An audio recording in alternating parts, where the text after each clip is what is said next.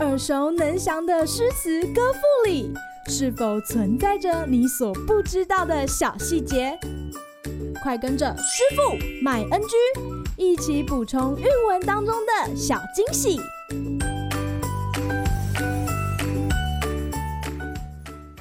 大家好，欢迎来到今天的师傅麦恩居。这次要来和大家分享王维的《鸟鸣涧》：人闲桂花落，夜静春山空。月出惊山鸟，时鸣春涧中。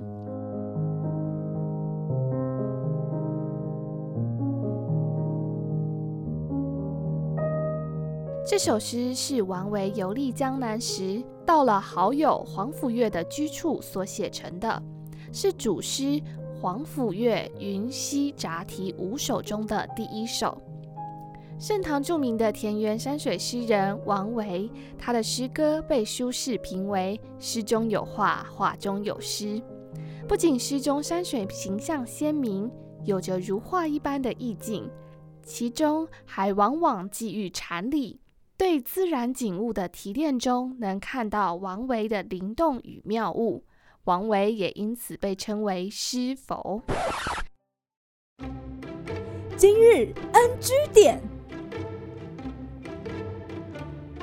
诗中王维先写夜里人们不再活动，整座山林都安静了下来，勾勒出极尽空阔的背景。接着写皎洁的月光惊醒了鸟儿。以为是破晓天光，而纷纷啼鸣起来。这个“惊”字用得极生动，原本安静的世界被惊奇的鸟儿们更加凸显了起来。我们仿佛能听见山谷中的鸟鸣声回荡在山林中。动与静的对比是王维的诗歌中很常运用到的写作手法，借由听觉或视觉感官描写细微的动作。声音衬托出整体环境的寂静，达到艺术效果。而表面上好像只是写出了大自然的现象，其实动跟静也是佛学中重要的观念。佛学里常常谈到，表面万物都不断变动，但不断变化的事物都是虚幻不实，就像夜里的鸟鸣声一样。而人要在这些变动的虚幻当中，寻求心灵真正的平静。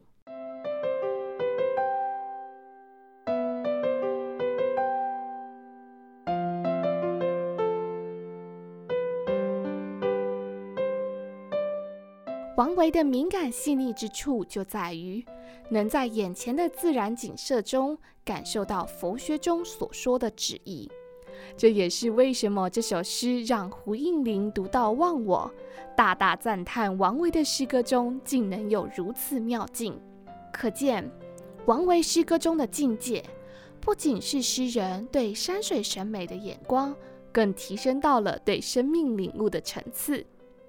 好啦，今天的师傅买 NG 就到此结束，我们下回见喽，拜拜。感谢收听今天的师傅买 NG，。想要了解更多有关韵文的趣味知识，请记得按下订阅键，follow 我们，让你的诗词歌赋不 NG。